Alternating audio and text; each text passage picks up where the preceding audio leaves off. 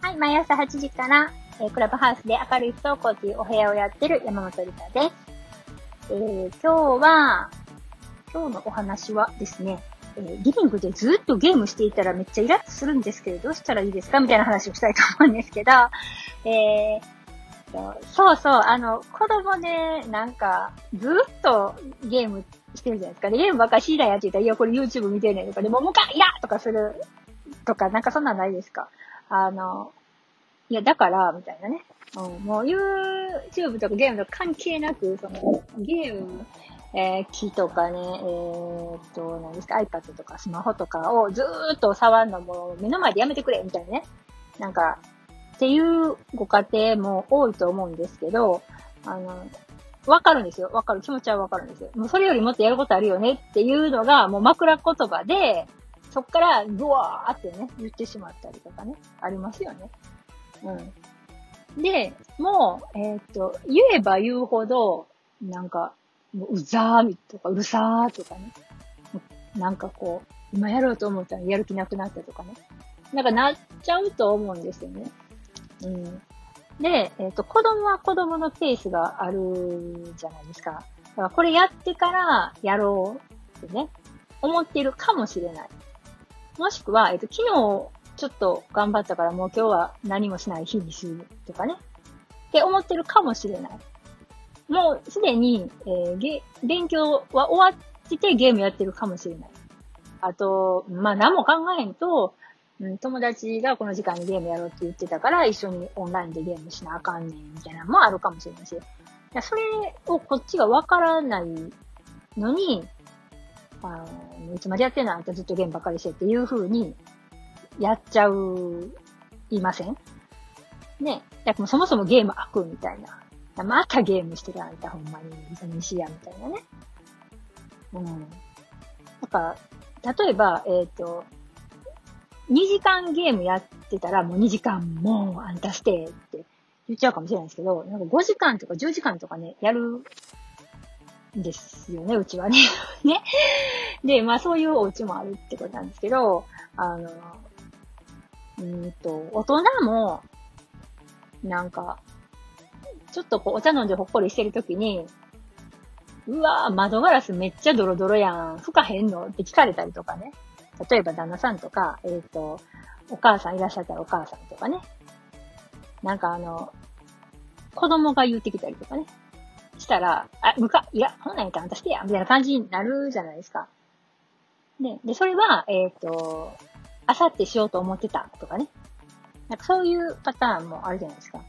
だから、えっ、と、投げかける言葉を、いや、もうあんたゲームばっかりしてとかね、言いたくなるんですよね。ゲームばっかりのばっかりってそんなことないのばっかりちゃうもんみたいなね。なんかこう、むか、イラッとするワードが含まれてたりとかするじゃないですか。だから、えっ、と、そのゲームいつ終わるのって聞くのはありだと思うんですよ。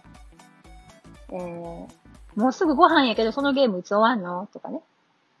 なんかこう、先に聞いてあげるとか、で、7時ぐらいって言ったら、あ、じゃあ7時からご飯にするね、おいでやって言って、で、来おへんかったら、うーんと、LINE 送ってね、ご飯やけどどうすんの？って。なんかこう、うん、今すぐやめて、何々しなさいって言ったら、やっぱり向かってくるじゃないですか。向かって、うん、だから反発心を生まないような会話を考えてやらないと、で結局もしもの時のためにね、全く言うこと聞いてくれなくなるんですよね。言うこと聞くっていうのは、うんと、2パターンあると思って、えこれまた、あの、今度は喋ろうかなと、今思ったんですけどね。あの、こっちからの、なんか上からの圧力で言うこと聞くのと、お互いが、えーっと、話し合って、あ、そうだよね、そうだよね、じゃあそうしようね、みたいな感じで言うことを聞く意見が通るってことですよね。ってするのと、全然、うん、パターンが違うと思うんですよね、今後も。うん。で、えっ、と、親って、なんか、あの、もうご飯も作ってるし、えーお金もいろんなことでね、生活も面倒を見てるわけやから、あの、親が、えっ、と、まあ、大人がね、あの、パワーブラバランス最強ポジションみたいな感じで、その、うんと、上からの圧力的なものを使おうと思えば全然使えるんですけど、そこばっかりを使って言うこと使わせてたら、今度それが、えっ、ー、と、反発になって返ってくるんですよね。その、えっ、ー、と、上からの圧力の話をやりたくないときに、えっ、と、言うこと聞けないってなったときは、なんか、あの、話し合いで解決しないことって、やっぱ力でねじ伏せるじゃないですか、こっちも。うんと、そういう、なんか、上からの圧力的なことをやろうと思ったらね。なんかバーンと音出してみたりとか、大きい声出してみたりとか、もういかれとってもやれーみたいな感じでね。そしたら、えー、それに反抗しようと思うと、さらに大きな音を出すとか、さらに暴れるとか、さらに、えっ、ー、と、怒鳴るとかにならないと、自分の意見通らへんってなるんですよね。でも、静かな声で話をして、話を聞いて、そして意見が通るってなると、向こうも静かな声で話をしてきて、なんか意見通そうとするじゃないですか。だから全部ね、もうこっちが教えてるようなもんなんですよね。この子めちゃめちゃ暴れて困るんですとか、ってなるご家庭もあると思うんですけど、うんと、そうじゃないですね。だからあの、リグ、だから何が言いたいかというと、リビングでずっとゲームしたイラってするっていうのも、うん、あの、イラッとするかもしれないけど、それはこっちの問題であって、あの、えー、っと、イラッとするのはなんでかって言ったら、なんかまあ、やらなあかんことやらへんからイラッとするっていうのもあるし、こっちがなんかいろいろこう、動いてんのに自分だけぼーっとされたらムカつくっていうのもあると思うんですよね。うん。で、いいな、自分だけゲームできてこっちめっちゃご飯作って頑張ってんのになんで手伝わへんのあんたみたいな、なんかそんな感じもあると思うんですけど、その時は、あの、話し合いの方に持ってった方が、今後、を考えると、その積み重ねられていくんで、その一回だけの、それで終わらないじゃないですか。ずっと生活してるから、だから、うん、